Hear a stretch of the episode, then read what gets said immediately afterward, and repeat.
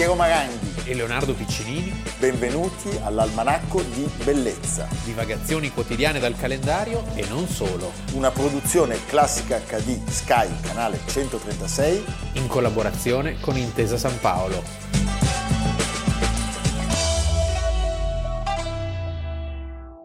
Almanacco di bellezza 30 marzo, Leonardo Piccinini. Piero Maranghi. Vedete nei nostri volti la gioia perché oggi parliamo di un nostro beniamino. Sì, beh, è un personaggio straordinario. Straordinario. E solo poco, poco, poco noto. Poco noto, certo, ma importantissimo. Importantissimo. Noi abbiamo incontrato questo grandissimo uomo di teatro grazie a un idolo assoluto della nostra esistenza. Tilla Durieux. Tilla Durieux, eh? della parte di Circe. Certo. Fantastico. Stiamo parlando parlando di Irving Piscato. È il maestro di tutti, è stato l'inventore del teatro politico, del teatro impegnato, è uno dei patriarchi della storia del teatro, eh, molto venerato da Bertolt Brecht e non solo. E... Venerato da Gropius. Venerato da Gropius. Venerato dagli attori americani che sono andati da lui per abbeverarsi. Sì, da Marlon Brando a Tony Curtis. Harry Belafonte. Walter Matthau. È fantastico. Ma anche Tennessee Williams, di cui abbiamo recentemente parlato, gli deve molto. E diciamolo, è uno di quegli artisti gitani. A me viene in mente Max O'Fools cioè quegli artisti che non trovano la pace una volta lasciata la terra d'origine. Lui era tedesco e Berlino era la sua città, si era formato negli anni dello spartachismo e della Repubblica di Weimar, si era affermato. Diciamo meglio, si è formato con la Prima Guerra Mondiale. Sì, è andato in guerra tra l'altro. Cioè, l'esperienza della guerra per lui è significativa perché capisce che la, la, l'uomo è parte di un enorme ingranaggio e da lì la volontà di dire qualcosa, di eh, riflettere sull'attualità e quindi è una forma diversa di teatro che nasce con lui e che in quella Berlino tra le due guerre raggiungerà gli esiti più alti, direi quasi visionari. Strangolati poi. Strangolati poi da, da. Dalla, dall'abisso e dall'imbianchino. Per darvi subito contezza di chi fosse, ascoltiamo una sua intervista. Natürlich in der Zeit 1920, äh, in den sogenannten 20er Jahren, war es natürlich ein herrliches Theater mit Heinrich Gorge, der Straub, Gerda Müller, Kalzer, meine Wenigkeit, Steckel, eine ganze Menge ganz hervorragender Schauspieler. Und Nachtasyl und solche Aufführungen waren großartige Aufführungen Berlins. Pensate, pochi anni prima della sua morte, lui riassume la sovrintendenza del teatro. Il Volksbühne. Il Volksbühne. Di... Che vorrebbe dire palco del popolo, del popolo. l'edificio che ancora oggi famoso di Berlino, un edificio del 1914, eh, nell'attuale Rosa Luxemburg Platz. E, e lui lo riassume negli anni 60 Uh, in questa intervista si, si, coglie un po' il, il, il, carattere di questo personaggio, perché appunto era stato direttore nei ruggenti anni venti, poi fu costretto all'esilio, Unione Sovietica, Francia, Stati Uniti, e raccontando quell'età dell'oro del teatro tedesco, lui fa riferimento a un gruppo di artisti che rappresentano il Gotha di quel meraviglioso momento, Heinrich Georg, Agnes Straub, Gerda Müller, e quando l'intervistatore gli dice è anche Piscato, e lui accennando un sorriso aggiunge Meine Wenigkeit. La mia modesta persona. Sì. Beh, Beh eh. possiamo anche dire che nei momenti di emergenza in cui si forgia l'età dell'oro, dell'arte, della politica, di tutto. Cioè oggi sostanzialmente perché ci lamentiamo così tanto della, del, sì. della creatività è un po' meno... Eh? Ci sono le trovate. Eh, ci sono le trovate. Perché viviamo in pace e in serenità. Ma pensa cos'era quella Germania lì, dove avevi per le strade migliaia di invalidi, di reduci, e però c'erano enormi, delle enormi distanze tra ricchi e poveri nei locali notturni, fiumi di champagne e di cocaina. Quindi è, è, chiaro che avevi di fronte a te drammi, lussi, esasperazioni e chi aveva sensibilità la poteva esprimere in questa, in questa situazione di tensione eh, che si poteva toccare con mano, Certo. fra i corps che sparavano per le strade. Sparavano cioè, per le strade. Non era una situazione, noi pensiamo sempre alla Repubblica di Weimar come un momento, ma c'erano attentati Di tutto. eh, no? a leader politici importantissimi. Babylon Berlin ha mostrato Certo. Questa- questo mondo, questa serie stupenda che è stata trasmessa su Sky. C'era la sensazione di una pace precaria, che Sì. poi infatti si sarebbe rivelata tale, perché alle spalle avevi avuto le granate, le mitragliatrici, i milioni di morti e di invalidi. E poi pensiamo a quest'uomo che veniva da una famiglia calvinista, che era uscito ferito dalla prima guerra mondiale, quindi aveva combattuto, Sì. e che poi di colpo sarebbe diventato il protagonista assoluto, diciamo l'anti-Max Reinhardt, non che fossero eh, nemici, però si dividevano la scena. È più radicale rispetto a più Max radicale. Reinhardt, d'altra parte quando lui è in guerra arriva la notizia sui campi di battaglia della rivoluzione russa e per i soldati, non per gli ufficiali, perché è un esercito classista, per i soldati è Beh. qualcosa che noi non possiamo neanche immaginare cosa ha voluto dire, cioè rompere un equilibrio secolare improvvisamente con il Kaiser costretto a fuggire per strade minori per andare in Per esilio. andare in esilio. È, una- è una- è una- è- il cambio di passo di, di centinaia di anni. Sì, sì. Quindi è chiaramente per uno che avesse l'intelligenza, la creatività e la capacità di Piscator, una prateria immensa, che si immensa. apre. E abbiamo parlato prima delle trovate che popolano il nostro mondo attuale.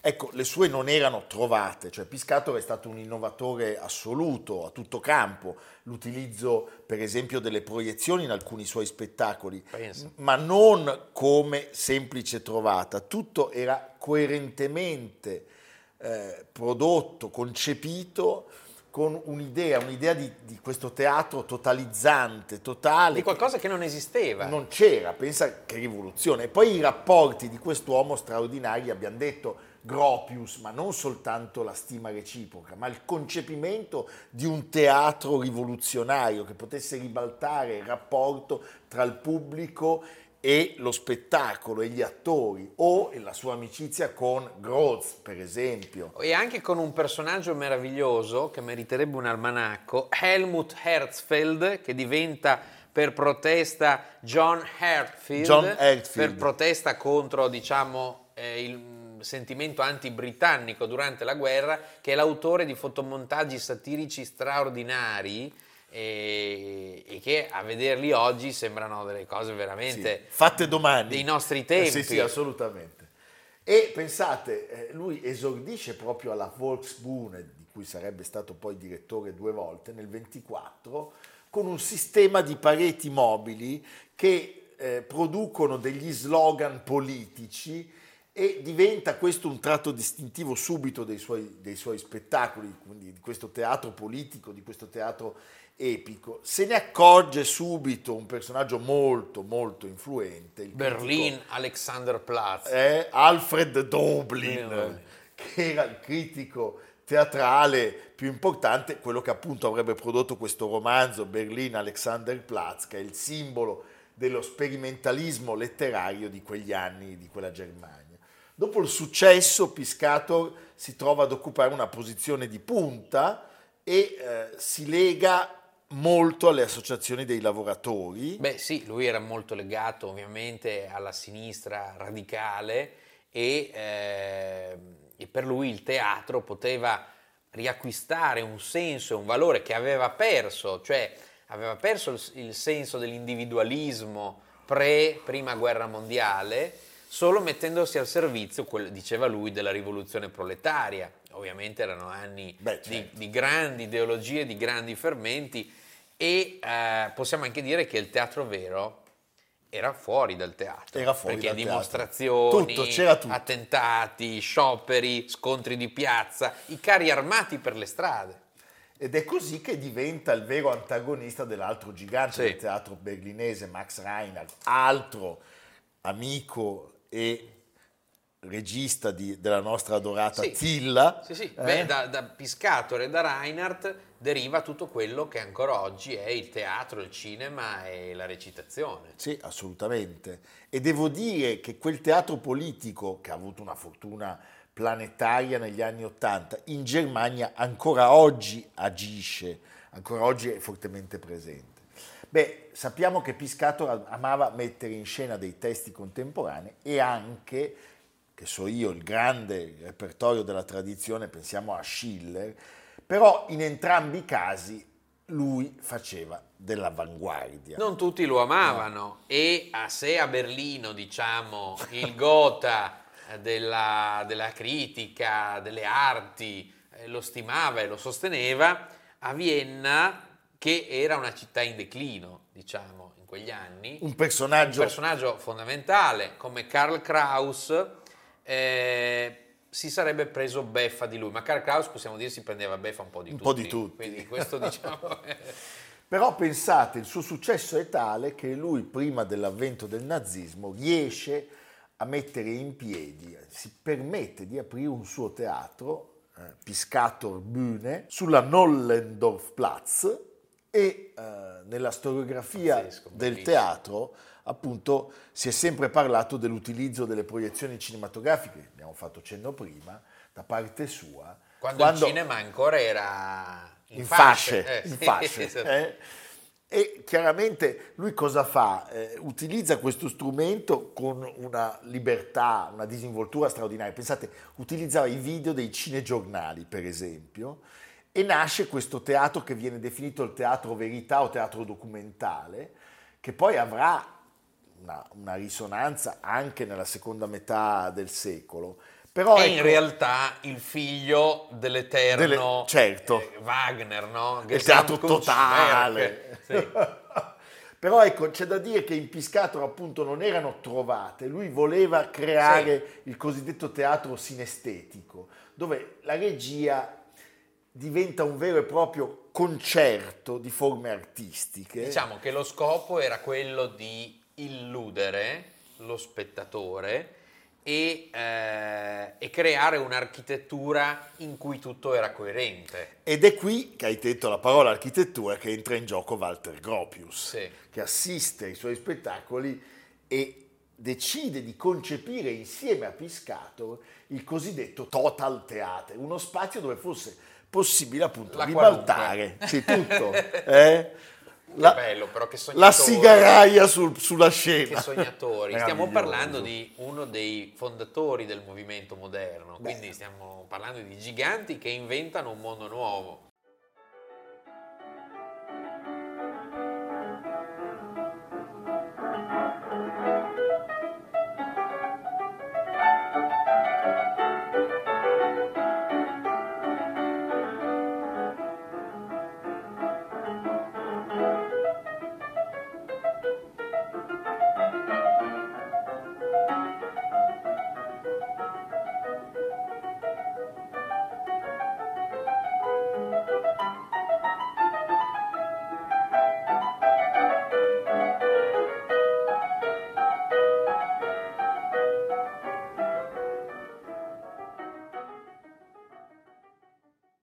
Chiaramente lui deve lasciare la Germania, eh, prima in Francia, poi negli Stati Uniti, dove fonderà il Dramatic Workshop e noi lo sappiamo, tra i suoi allievi, l'abbiamo detto, i nomi sono pazzeschi, perché non c'è soltanto Lee Strasberg col metodo Stanislavski, ma c'è anche Piscator in America. Poi c'è l'unico momento in cui sostanzialmente insieme alla guerra del Vietnam dall'America fuggono, fuggono e, e, chissà perché il solito sì. motivo. McCarthy. C'è il maccartismo, sì. Eh, e quindi si deve andare. Lui entra nel mirino dell'FBI, lui però aveva già deciso di non andare da altre parti se non in Germania. Perché? Perché era stato in Unione Sovietica e si era reso conto che anche lì il primo a essere preso di mira solo perché era un essere pensante, un artista non controllabile era stato proprio lui. Quindi la Germania che sceglie Germania Ovest. è la Germania Ovest. Non fa come Brecht. Non fa come Brecht, sì. esattamente. E, eh, aveva, aveva, toccato con mano cosa potessero essere eh, i regimi comunisti. E il ritorno di Piscator in Germania... E infatti è un grande successo. È un grande successo. Guerra e pace di Tolstoi allo Schiller Theater di Berlino, quello dove è traslocato per alcuni anni Daniel Barenboim con la Unter del Linden mentre rifacevano il teatro che attualmente noi conosciamo come Staatsoper. Questa sua versione di Tolstoi eh, gli vale un successo, un clamore di pubblico senza precedenti. E nel 62 appunto gli viene affidata nuovamente la direzione della Volksbühne, è un attivista e Ancora? Non si, e, e non si ferma. Indomabile. Sì, e eh, qual è il tema che giustamente eh, torna a galla in una Germania di, mh, così, di pace e serenità che voleva lasciarsi alle spalle gli orrori della seconda guerra mondiale, il tema della Shoah. E lui lo mette... E lui mette il dito nell'occhio. Assolutamente, prego la regia.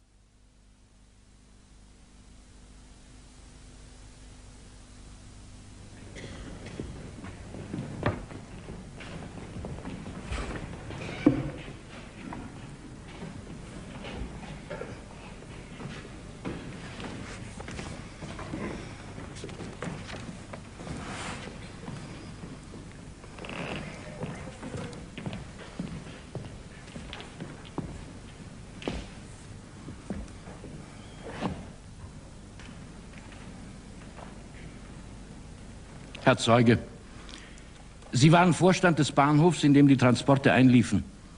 Wie weit war der Bahnhof vom Lager entfernt? Zwei Kilometer vom alten Kasernenlager und etwa fünf Kilometer vom Hauptlager.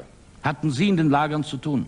Nein, ich hatte nur dafür zu sorgen, dass die Betriebsstrecken in Ordnung waren und dass die Züge fahrplanmäßig ein- und ausliefen. Beh, pensate, avete visto un passaggio dallo spettacolo eh, nato dal, dal, testo del drammaturgo Peter Weiss. Allora, che cosa aveva fatto Peter Weiss? Aveva scritto, oltre che per Brecht, un testo, Die Ermittlung, l'istruttoria, che era stato dedicato ai famosi processi di Francoforte, quelli in, in cui, cui, viene per la prima tedeschi... volta messo alla sbarra il sistema tedesco dei campi di concentramento, eh, davanti a un'opinione pubblica che un po' aveva rimosso e un po', soprattutto nei giovani, non sapeva. Beh, l'abbiamo raccontato non molti sì. giorni fa a proposito di quell'ufficiale eh, che aveva attentato alla vita a Hitler e che poi gli, gli fanno capire che è meglio eh che sì, stia lontano certo. dall'esercito. Beh, la forma che loro decidono di utilizzare è quella di undici canti, una sorta di oratorio. Pensate che il compositore di quelle musiche è un giovanissimo italiano. Che bello. Eh, che incontri. A Darmstadt. A Darmstadt arriva a scrivere la musica Luigi Nono. Beh, insomma. Noi ci congediamo da Piscator ascoltando ancora un breve passaggio dalla sua intervista. Als ich hier aus Deutschland herauskam, äh, musste ich als Emigrant einwandern und an eine Universität begann ich dort und habe dort eine Schule gebildet, die ganz außergewöhnliche Erfolge hatte. Eines Tages hatte ich ca. 900 Schüler und 100 äh, Lehrer, darunter Marlon Brando und, und Curtis und äh, Tennessee Williams, Arthur Miller, also Schriftsteller sowohl wie Schauspieler. Also dass äh, noch heute dieses Off-Broadway-Theater im Grunde genommen abstammt von meinen Versuchen von damals. Die Schule besteht übrigens noch.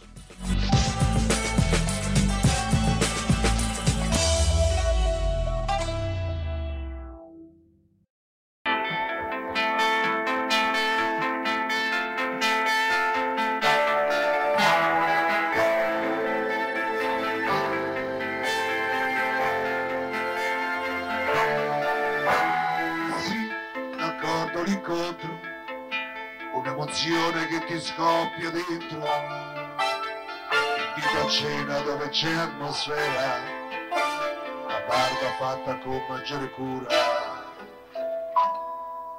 La macchina a lavare ed era ora, hai voglia di far centro quella sera.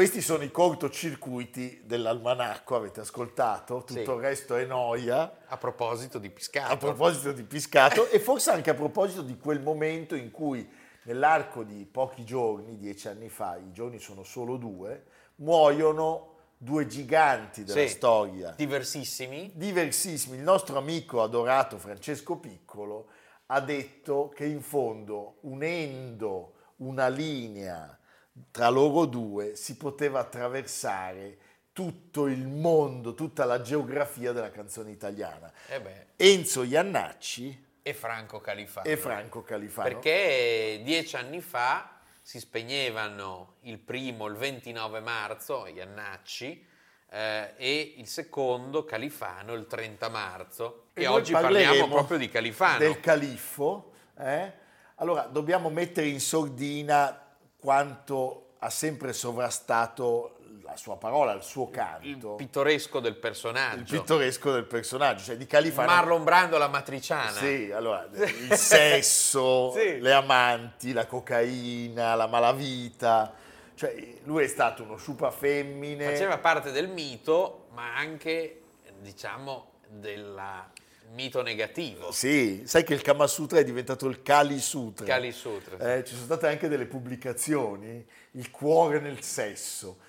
E poi il suo naso spappolato dalla coca, eh, sempre a un passo dall'abisso, arrestato per questioni di spaccio, accusato di associazione a delinquere, di contiguità con la malavita, poi sempre assolto perché il fatto non sussiste. Sì, di Califano abbiamo in mente un ultimo periodo della sua vita, diciamo di, un po' di declino, ma non dobbiamo dimenticare che è un uomo che ha venduto oltre 20 milioni di dischi. E che ha scritto delle canzoni scritto delle memorabili. canzoni indimenticabili. Indimenticabili, straordinarie. Edoardo Vianello fu quello che scoprì il Cioè- Califano paroliere e eh, appunto se pensiamo 1967 a Sanremo la musica è finita. La musica è finita, gli amici se ne vanno. che mette i brividi, eh? Ma ah, l'ha scritta lui, signori.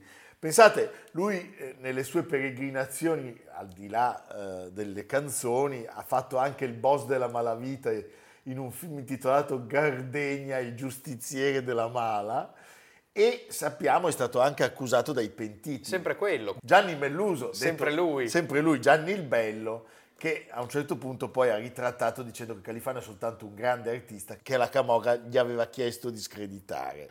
E tutto questo mondo lui in qualche modo l'ha anche alimentato, questo, questo vociare, perché nel disco tutto il resto è noia. Che abbiamo sentito prima, la canzone famosissima 1976, sette settimane al primo posto in classifica, un milione di copie vendute. In copertina chi c'è? Il figlio del gangster Francis Turatello. Quello che gli mangiano il cuore. Pasquale Barra, detto, Detto O animalo. Va bene. La musica è finita, gli amici se ne vanno, che inutile serata, amore mio, ho aspettato per vederti, se non è vissuto insieme a te.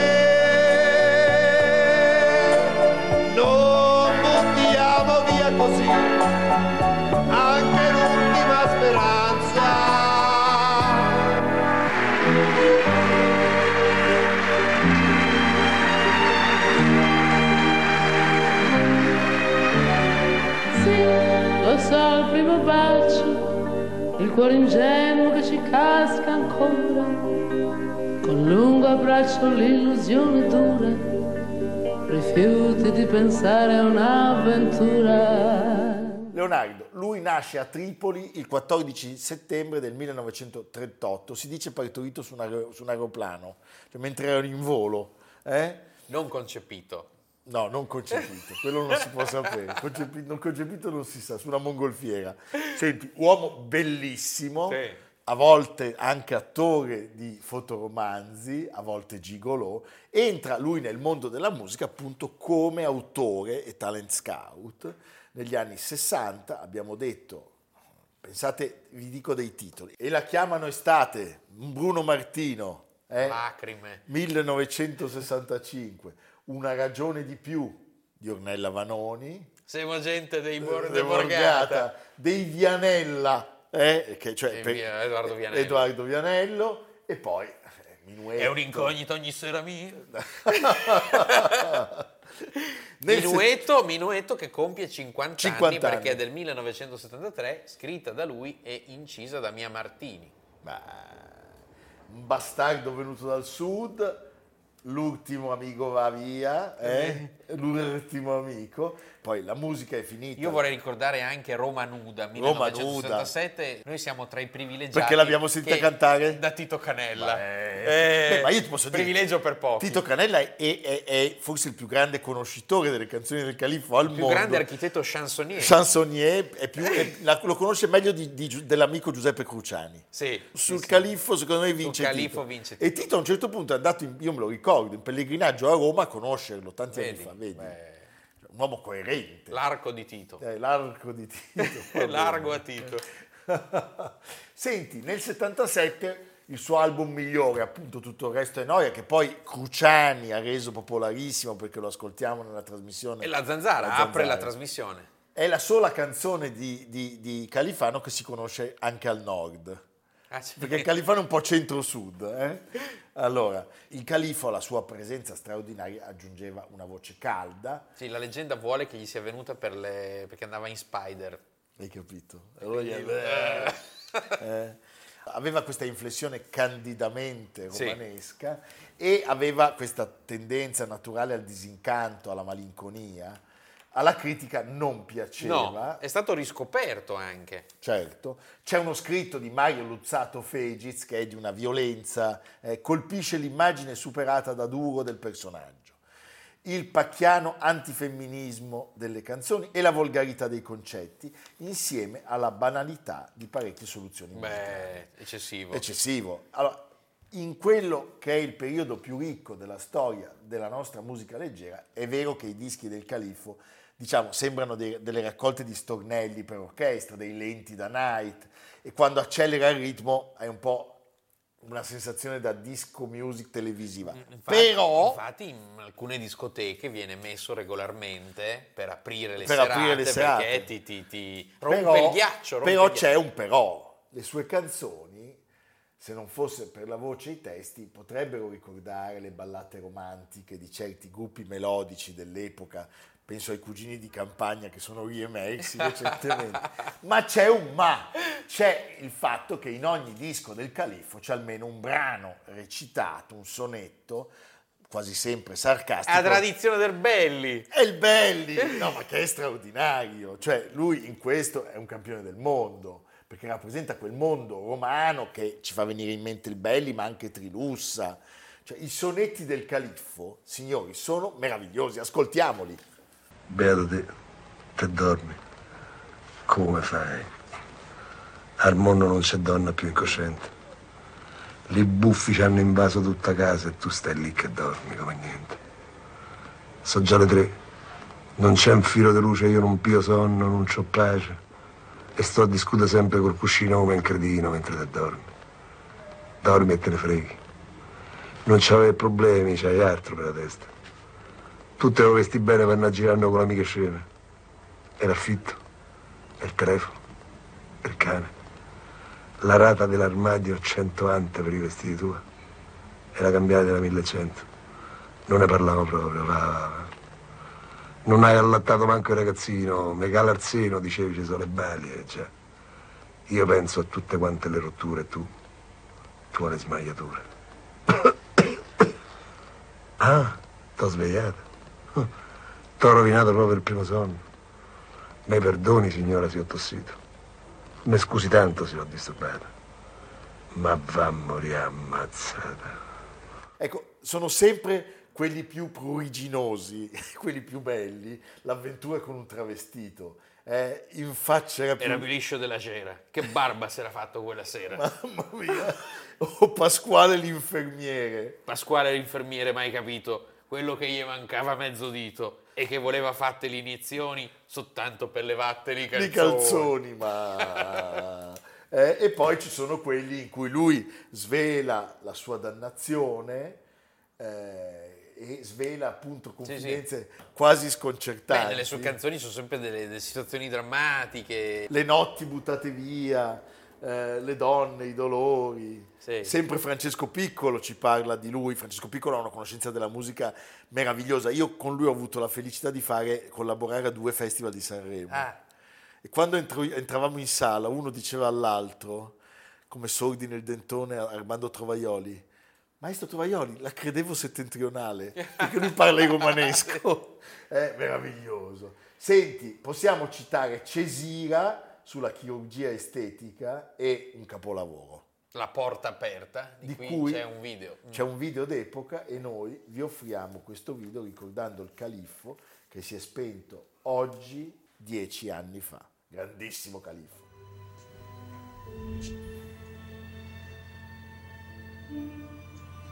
Chi è? Fernando? Entra aperto. E come va? Io vivo tanto per fare qualche cosa. La porta, ah sì, l'ho lasciata aperta Maria, dovrebbe tornare da un momento a un altro, almeno così ha detto quando è uscita. Da un mese ormai, ma tornerà senz'altro. Non ha preso le chiavi, non ha chiuso la porta, mi ha detto vada e torno, lascia aperta e se n'è andata. Io ci credo, io lo so che torna e lascia aperta la porta. Ma tu perché mi guardi senza dirmi niente? Ma Fernando, tu che dici? Non torna. Io dico che torna, se no non lascerei la porta aperta.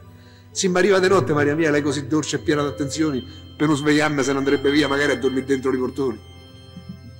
Ma tu che stai a guardare che sei entrata? Ai tappeti, il muro rovinato. Ma ti ricordi quando ha diluviato? I lampi, i toni e poi quell'acquazzone. La porta è aperta e l'acqua ha approfittato per farmi sta caciara nel salone. Che vuoi? Silvia e Maria e me resta fuori, ci faccio la figura del cavolo. Lo ricordiamo tutte le puntate. Almanacco di bellezza a cura di Piero Maranghi e Leonardo Piccini. con Lucia Simioni, Samantha Chiodini, Silvia Corbetta, Jacopo Ghilardotti, Paolo Faroni, Stefano Puppini. Realizzato da Amerigo Daveri, Domenico Catano, Luigi Consolandi, Simone Manganello, Valentino Puppini. Una produzione classica HD, Sky Canale 136 in collaborazione con Intesa San Paolo.